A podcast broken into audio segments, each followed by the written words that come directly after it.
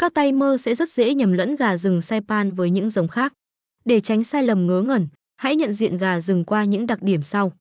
Gà rừng có mồng bệt. Mỏ có màu sắc khá sẫm màu.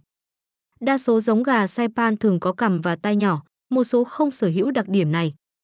Gà rừng có phần đầu và lưng tương đối dài. Vai khá nở nang, phần cánh có chút tương tự với giống gà trọi Mã Lai.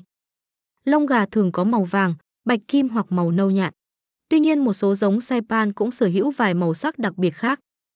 Lông đuôi của gà rừng rất phẳng và thẳng.